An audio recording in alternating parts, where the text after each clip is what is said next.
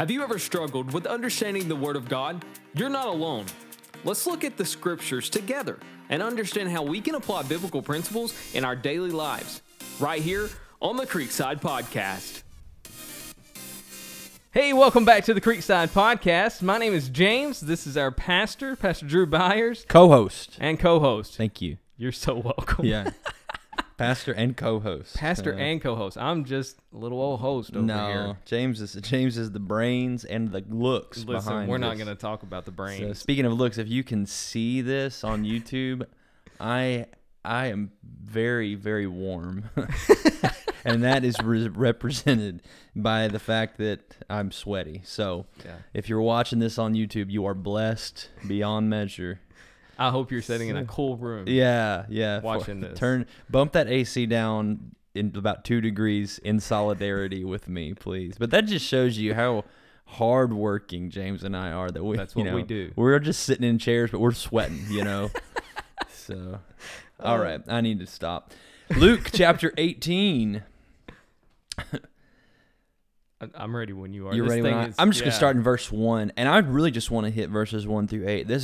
We talked about the parables last time in Luke 13. This is a parable, and I think there's a lot in here for us. So, definitely. Luke 18, verse 1, and he told them a parable to the effect that they ought always to pray and not lose heart.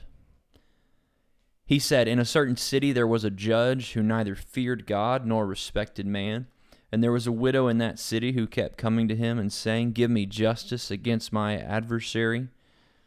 For a while he refused, but afterwards he said to himself, though I neither fear God nor respect man, yet because this widow keeps bothering me, I will give her justice, so that she will not beat me down by her continual coming.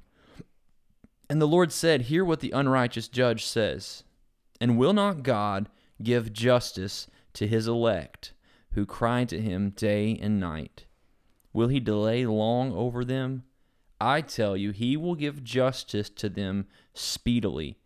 Nevertheless, when the Son of Man comes, will he find faith on earth? What jumps out to you, James, in that short parable? I feel like this really... Gosh, there's a word I'm looking for, and it's not coming to my mind right now. Reiterates. That's okay. The word, because it's a big one. This really reiterates, he'll never leave us nor forsake us. Mm. I feel like the, will God not grant justice to his elect? I feel like, he's called us out and he's there for us. But I want to hear your take on this. Yeah, I think that again, we're talking about this parable. We want to throw it alongside of the other teaching here. We want to make sure that we're not just isolating the parable. Yeah. In the preceding chapter, we talk about the coming of the kingdom of God, and in the following verses, in verse number 9, you have this beautiful prayer of this sinner. And I think this is the teaching that we want to put alongside of. Obviously, we want to interpret the whole book in its context. We want to interpret it canonically. But in verse number 9, he tells this other parable that I think pairs so well with this, and it's the parable of the righteous man and the tax collector, or the Pharisee and the tax collector. I don't want to read it just for time's sake, but the Pharisee is standing there praying, God, thank you that I'm not like this tax collector. And the tax collector's on his face, beating his chest, saying, God, be merciful to me, a sinner. Verse 14 says, I tell you, this man went down to his house justified rather than the other. Everyone who exalts himself will be humbled. The one who humbles himself will be exalted. So we understand that prayer. We understand that we're not to be like the Pharisee and to look down on others and say, God, thank you that I'm not like them. Your biggest problem, like, I don't care who you are, if you're listening to this, or you're me, or you're James, your biggest problem today is your own sin. I know it's really easy to think that our problems are, our people in our lives who are difficult, or, we have difficult jobs or whatever it might be. No, your biggest problem today is your own sin. And when you get that, when you understand that, the solutions to your problems really become a lot clearer. You can't really always change your circumstance, but you can always try to fight your sin. Okay. So in that power of the Holy Spirit, certainly, we understand this. We understand this prayer in verses 9 through 13 or 9 through 14. This prayer of this righteous man and this sinner. But in this parable of this persistent widow, it's a little bit strange. It's a unique parable in the way that it's told, and its meaning is a little bit more complex. But Jesus tells us in verse number 1 what the purpose of this parable is. He told them a parable to the effect, what? That they ought always to pray and to not lose heart. Mm-hmm. This is a parable about prayer. And so Jesus gives an illustration in this parable of what it looks like to persistently pray. Now, here's where we want to stop and say, we sometimes want to allegorize the parables. And so we imagine the widow is me and the judge is like God or something, that I'm coming to God with my requests over and over again. But we see in this that this judge is not just. He neither fears God nor respects man. So right there, that kind of analogy breaks down because I don't come to an unjust God with my requests. I come to a just God with my requests.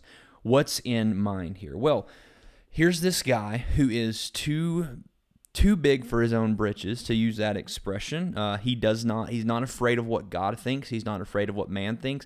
But this guy seems to have some measure of authority in this certain city, this judge that's described here.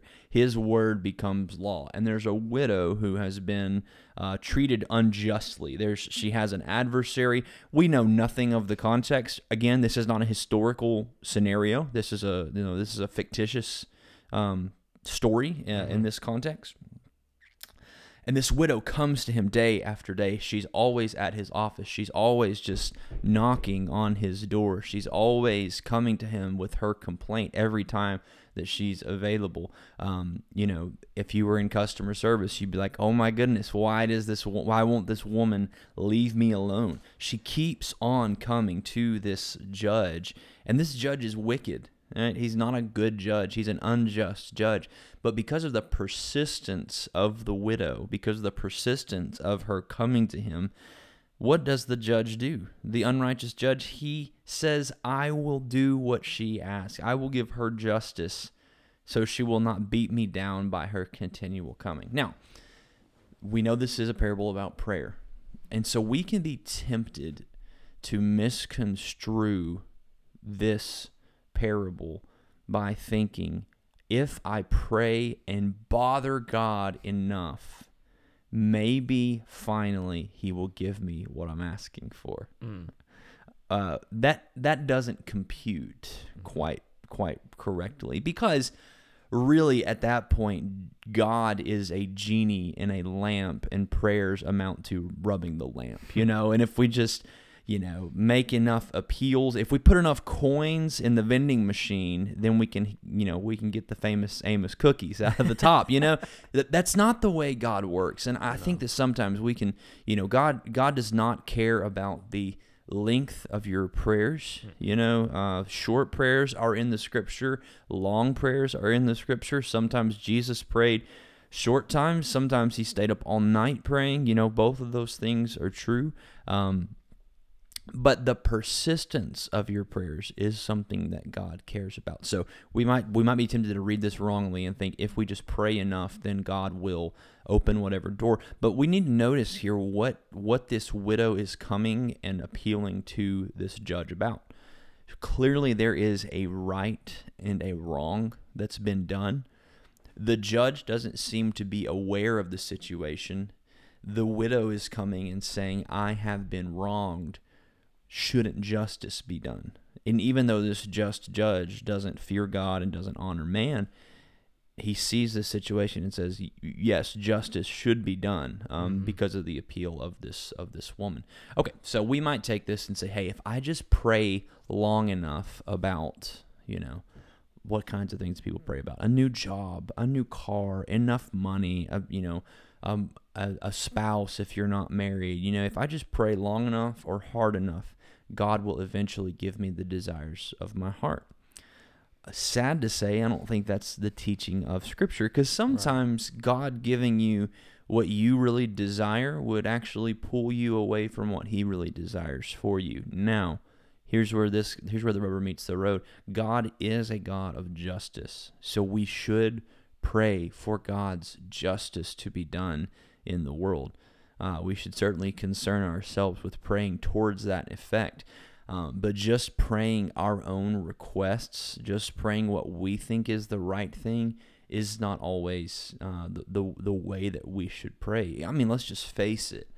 I'm not very wise. My knowledge is extremely limited. So there are certain times that I think I know what God's will might be in a situation, but God's will might actually be the opposite of that. So just to give you a scriptural example, the prophet Jeremiah, you read the book of Jeremiah, God tells Jeremiah, you go, you preach, I will put my words in your mouth, you go and tell the people.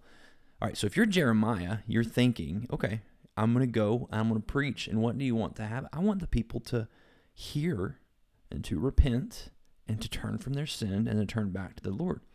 What does God tell Jeremiah is going to happen? No, you're going to go, you're going to preach, the word is going to be true, and the people are going to turn away from me. Actually, your preaching of the truth is going to repel them. It's not going to bring them, it's going to prove their condemnation. Okay, so there's God's will. God's will is that the preaching actually repel the people. Jeremiah's prayer, you know, as Jeremiah's praying before he goes to preach, what should he pray? You know, he's been told that what God's will is going to be. He's been told that the people aren't going to hear. He's been told that they're going to turn away, that there are people without ears to hear, without eyes to see. What should his praying be? Lord, let your will be done. Let your word do exactly what it's going to do. Hebrews tells us the word of God is alive and active, dividing even between, you know, the bones and the marrow, right? The joints and the marrow. So when we consider that, when we consider what the will of God is, that we don't always know what the will of God is. And so we need not presume upon God's will. However, in ordinary circumstances, right, we don't receive the kind of direct revelation that Jeremiah received in the Old Testament. God's given us His Word. We should pray in accordance with God's Word, what God's Word has revealed to us. If you want to pray, I don't know where I heard this first, but it's a good little anecdote. If you want to pray the will of God, you need to learn to pray the Word of God, yeah. Right? And just keeping that in mind. Okay, so I think that's what we see this widow doing. Mm-hmm. You know, in fewer words, it says that she was concerned about justice. She was concerned about a wrong that was done for her, done towards her, and she is pleading and appealing for justice. And so we too, as Christians, we should pray for justice. The problem is, I don't always know what justice looks like. I don't always know what God's justice being meted out actually looks like. You know, the Bible never says that I am to judge the wicked. Right? It says that God, I am to warn others that God is to judge the wicked. Right? We leave the judgment, the execution of judgment, up to the Lord. Now, it says that we are certainly to discern what sin is. It's not just to say, hey, I can't ever make any moral claims about what's right and wrong. I'll just leave that to God. No, well, that's not really reading what the Bible says. There's a clear direction. The Bible's very clear about certain things, and we need to be clear about those things. But we need to be honest in our praying that we don't know everything. Oh, yeah. And be honest about the fact that, hey, Lord, this looks like what you would desire, mm-hmm. But let your will be done and not my will be done. But the goal of this parable is persistence. Yeah. How often do you pray? How often do you come to the Lord? And I'm often discouraged in my prayer life, if I'm honest, because I think I'm really good about praying about things once. You know, I'm really good about writing it down on my prayer list, right. And the next day I'll flip to a new sheet on my prayer list, and I'll write some new things down. And sometimes I'll go back and review, but the fervency for those prayers, for those things, sometimes they fall by the wayside. Prayer is a mystery. It's a mysterious thing. We don't understand the intricacies of it. We don't understand how God uses prayer, but we know that He does. We know that He hears prayer. We know that He responds to prayer.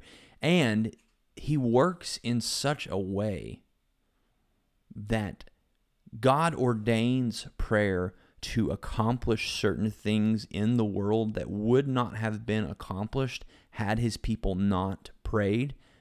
But He accomplishes those things in a way that is in accordance with His sovereign will. Okay, so like God ordains that the prayers of the saints change things in the world. So God hears our prayers. Like, let's just stop and park it right there.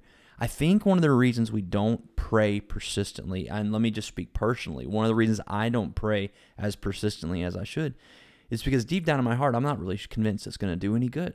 Mm. That sounds really unchristian to say, but let's just be honest. If we thought prayer did some good, we would pray. Oh yeah. I mean, that's just the bottom line. Whenever we're at the end of our ropes, we don't know what else we can do. What do?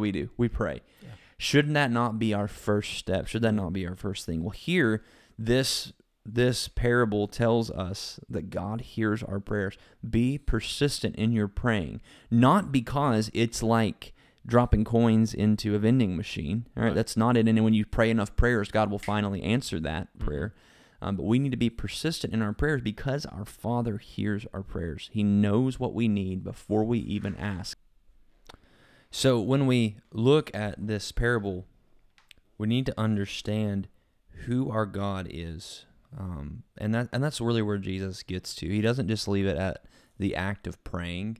But He says, if you understand who your God is, if you understand the one that you're praying to, you'll understand prayer more faithfully. I think sometimes maybe we just think about our praying becomes so fleshly. It becomes like everything else that we do. You know, like if you want to lose weight, you can go on a diet, you can run, you can go to the gym. You put in the effort, you'll see the results. If you want to make more money, you can get a different job. You know, work more hours, whatever it might be.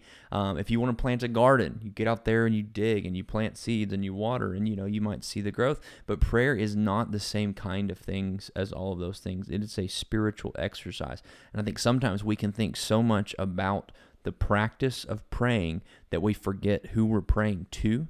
We forget what our Father is like. We forget what the Lord is like. If we consider what the Lord is like, we will pray more fervently, more persistently, I think. And so that's what Jesus gets to here in verse number 6. This widow comes to Him asking for justice. The Lord said, "Hear what the unrighteous judge says. So how much more will God hear?" Verse number 7, "And will not God give justice to His elect who cry to Him night and day? Will He delay long over them? I will tell you, He will give justice to them speedily. Nevertheless, when the Son of Man comes, will He find faith on earth?" God is not at all like the unjust judge. So I think that's an important thing to consider. If the unjust judge will give justice to a persistent widow who comes and constantly knocks on his door, what is our God like? Mm-hmm. He's not like that judge. And, you know, there's a contradiction here. So this parable is kind of it's asked the question of like, how much more, or like, is God not greater than this human example? And so He says, will not God give justice to His elect? The answer there is yes, certainly He will. He will not leave His people, those that He has redeemed, to face ultimately injustice. You know, He's going to bring about justice in their lives. Now, will it be done in an instant? I think it's interesting.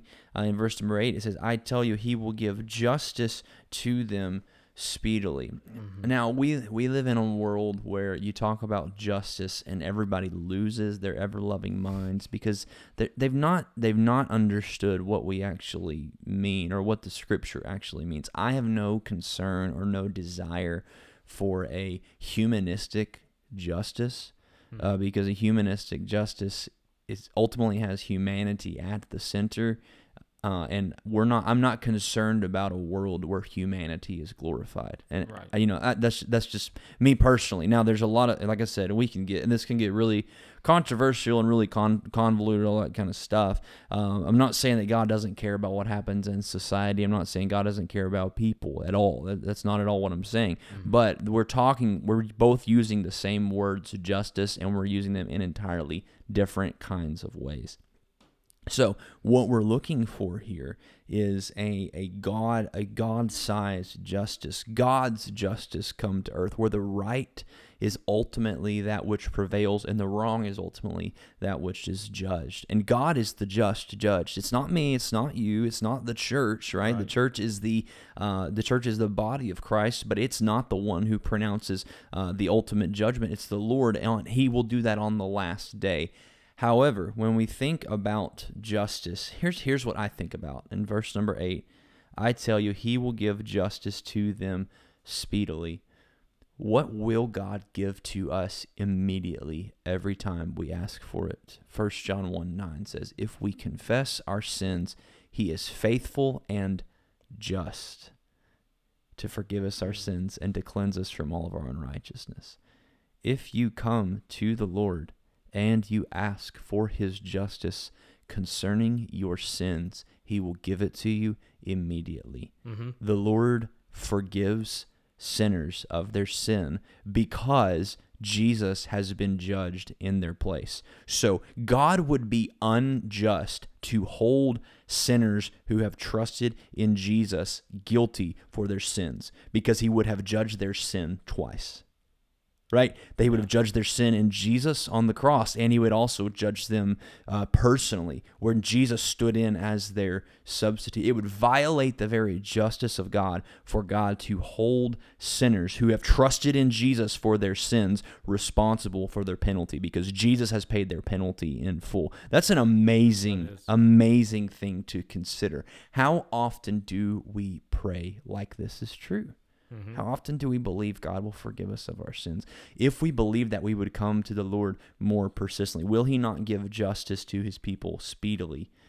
Yes, is the answer to that question. But Jesus asked this question, nevertheless, when the Son of Man comes, will He find faith on earth? Do we have the kind of faith that prays this kind of prayer? And I think verse number 9, the parable of the Pharisee and the tax collector, is an example of someone praying this exact kind of prayer in a way that God hears. Notice what it says in verse number 14 of Luke 18. I tell you, this man, the tax collector, who beat his breast and said, God be merciful to me, a sinner. I tell you, this man went down to his house, what does it say? Justified. Mm. All right? Will not God give justice? This man went home justified. Right.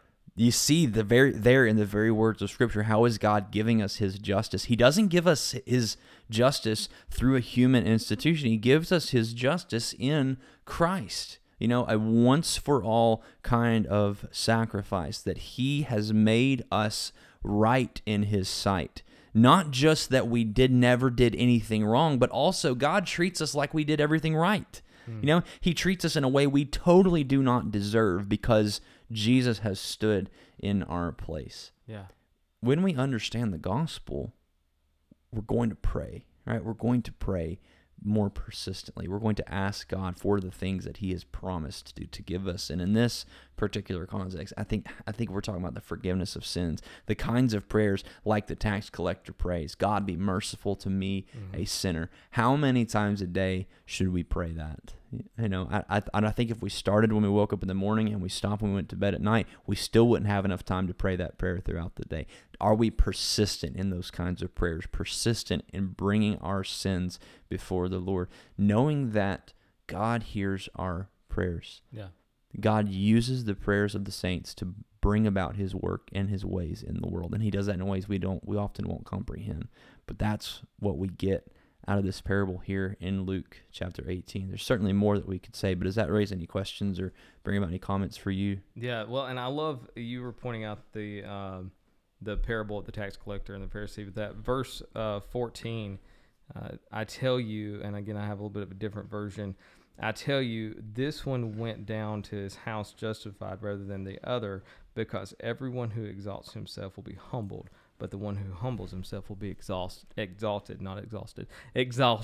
And so I think going back to this first part, when we are praying persistently, there, unfortunately, there's people who do that in a prideful way that will just, they stand there like the Pharisee and they pray fervently, and it's very holy. It sounds amazing, but they're doing it all to exalt themselves. Whereas the lady here, she is doing it humbly. Yeah. And she's going after it with all of her passion, not pride. Right. You know, and I think that's the key to, and then the very last verse that we read up there, verse 8, where he ends it with, will he find faith on earth? Are we doing it with faith, or are we just trying to be seen? Are we trying to exalt ourselves, or are we doing it out of a place that's saying, this is good for me? I don't really care what the will of God is. This is what I want. So I'm going to ask, I'm going to ask. I really want a Dodge Ram 3500. Do I need that? No, I'm probably going to haul milk in it, you know, like for the kids. That's as much, but I really want it. So do I pray that in a way that says, God, I really want this truck. I need this truck. Get this truck to me. Give me this truck. Or, you know, do I go to God and say, hey, God, you know, I need money for this. Or God, help my friend who just got diagnosed with cancer. You know, those prayers that are, in my opinion, humbling yourself and saying these, and not that you can't pray for yourself. I do want to say that too. You know, there's certainly, and I think you should pray for yourself. Like I said, I mean, your biggest problem, the biggest problem that we have is our sinfulness, right? I mean, that's the number one issue we're all facing. Certainly, prayer is a great weapon against our own sinfulness, against our own depravity. That we can pray in such a way. That God will slowly sanctify us by the means of grace. It's one of the means of grace that God gives us is prayer, and the hearing, His hearing of our prayer and His answering of our prayer. But I think you're exactly right. Are we coming before the Lord in humility, or are we coming with pride? And I love what you said there, James. That sometimes I think we just pray for ourselves. For the purpose of, we might be praying for other people, but we're doing it so that we feel good, like we've done our good Christian duty by praying.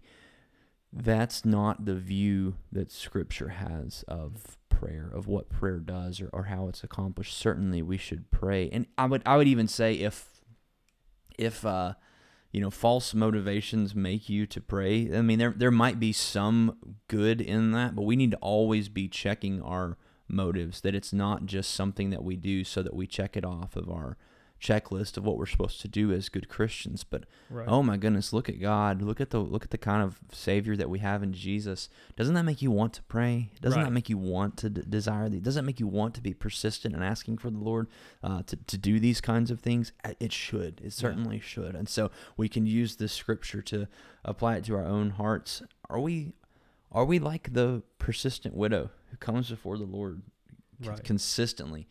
And are we like the tax collector coming before the Lord fully aware of our sin? Because we'll only come persistently looking for justice, God's justice, if we come fully aware of our own sin and our need for God's mercy. Yeah. If we come persistently, but we come like the Pharisee, whatever we're bringing before the Lord won't be God's justice. Likely it will be our own configuration of what justice should look like. But if we're coming before the Lord humbly, and we're coming before the Lord with a desire for His mercy, aware of our sin, and our just total unworthiness to even be talking to the Lord. Oh, how humbling that is, right? God, I don't even deserve to be sitting, you know, in your presence, let alone to be called your son, you know, adopted through the gospel, let alone to be called your friend, let alone for you to hear my prayers. You know, any one of those things would be more than I ever deserve, but He's given me all of these things. Right.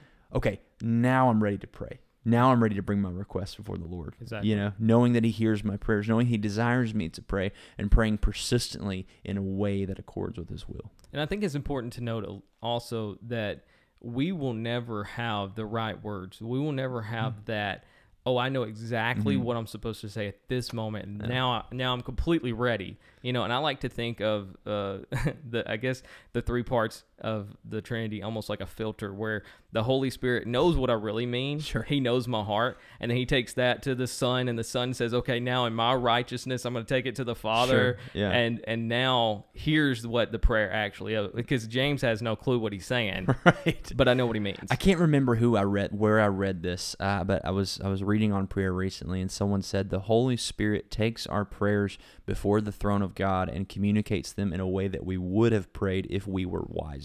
Yeah. You know, and I think that, you know, and when we pray in accordance with the will of God, certainly, you know, Lord, let your will be done. I don't know what that will is, but God, I certainly want your will. We can trust that the Lord will hear that, and that he will use that according to the purpose of his will. I think you're right on, James. We're never going to know the right words to pray. You know, some people say, hey, you know, praying is just like talking to God. And then I hear some people pray, and they pray with this beautiful language that's just kind of majestic language. Right. And I love, you know, it just moves me deeply. And I think, man, I want to pray like that.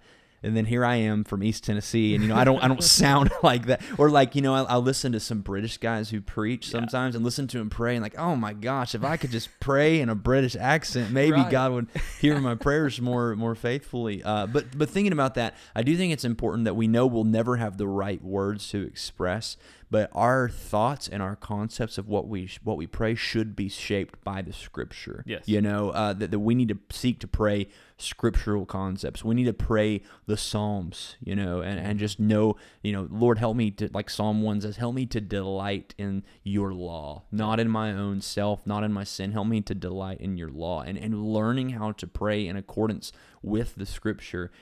God's given us the words we need to pray, right? We just need to learn how to pray them, you know, and letting our vocabulary and our prayer be shaped by certainly by the Scripture. I think that's great and really helpful. But at the same time, God knows your vernacular. You know, he knows the idioms that you use. I was talking to a friend of mine recently, and he was saying, I never realized he was in the military, and he was on a base, and he said, I never realized, being from East Tennessee, how much everything I say is like in idioms, or, you know, or like, you know, these colloquial phrases. And this guy from, I think he was either from the Northeast or from the West Coast, was sitting there listening to him talk. And he said, you just said like 8 sentences, and all of them were just idioms, you know, like, and I didn't understand a single one of them. God understands our idioms. He understands our colloquial phrases. He understands the vernacular. And so we can take hope in that. It's not hocus pocus, and we have to say the right kinds of words or a magical formula. But we need to come with persistence. We need to come with, you know, that's with right, the Scripture. We need to come praying and desiring the will of God. We need to come in humility. Those are the prayers, God. With faith. Yes, with faith. Those are the prayers that our God hears and our God loves to answer, and He will answer them. So we should pray. Yeah, that's awesome, man. I really enjoy learning the Scripture with you and getting into these. Especially, I really like parables. You'll catch me, I'll say, this is my favorite thing. Oh, this is my favorite thing. And I try not to do that. But parables really are kind of my favorite thing, because you learn so much stuff through parables. Yeah. And maybe that's why Jesus used them. I think he knew what he was doing. He might've known what he was doing there. Yeah. Anything else you want to add before we go today? Just that the Bible is good for us to read and consider, and it instructs us, and hopefully beats us up in the best way, right, you know, whoops our hind end and teaches us the way that we should walk. We need that, but it does it in a way that gives us grace and conveys to us the truth about God. So, man, if you're a man or woman, whoever's listening to this, if you're out there and you're just like, my prayer life is a disaster, I don't pray very well, take heart. You know, the Lord has not forgotten you. He's not right. He's not discounted you. He wants you to pray, and He's given you this parable so that you might be motivated to pray. That's why He tells it to His disciples, so that they might be persistent in prayer.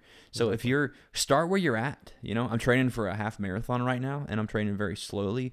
But what you do when you train is you start really, you know, you start with just a short run. You start with a few miles and a few more, and what you find is over time, you begin to learn to like it. You begin to learn how. So start where you're at. Maybe you need some training wheels for your praying. Maybe you need to call someone once a week and pray with them just to have some accountability there, and start right there and see where that comes from. But if your prayer life is lacking, know that so many other Christians are in the same boat that you are. We're not always upfront about how miserable our prayer lives are, but maybe that's a good place for us to start so that we might learn how to grow in that. Yeah. Well, and step number one was listening to this podcast. We really appreciate you guys taking the time to listen to what we've learned through the Scripture and listen to us discuss it. I encourage you to share this podcast if you know someone that may be struggling with prayer right now, or if they have just anything that you thought, well, wow, they could benefit from hearing this. Share it. We're on YouTube as well, so if they're not tech savvy, just about everybody can watch a YouTube video. Yeah. But be warned, because it's hot in here, and it's. If you're watching the YouTube video, it's this is there's no makeup, there's no production quality here. It's just me and James sitting in a sweaty room. We're in a sauna now, just talking. But man, it's worth it. So it is. Thanks, James. And thank you guys for watching, and we'll see you next time right here on the Creekside Fellowship Podcast. Hey, thanks for taking the time to listen to this podcast today. I know there's a ton of things you could have spent your time listening to, but James and I are grateful that you spent some time hanging out with us. If you'd like to learn more about Creekside Fellowship, you can go to our website at creeksidefellowshiptn.com. You can find our contact info there. If you've enjoyed listening to the podcast, you can rate and review and subscribe and all that fun stuff. And if you have any questions for us, you can email us at info@creeksidefellowshiptn.org. That's all on our website. You can also connect with us on social media. Thanks so much for taking the time to listen today. Hope you'll tune in next time.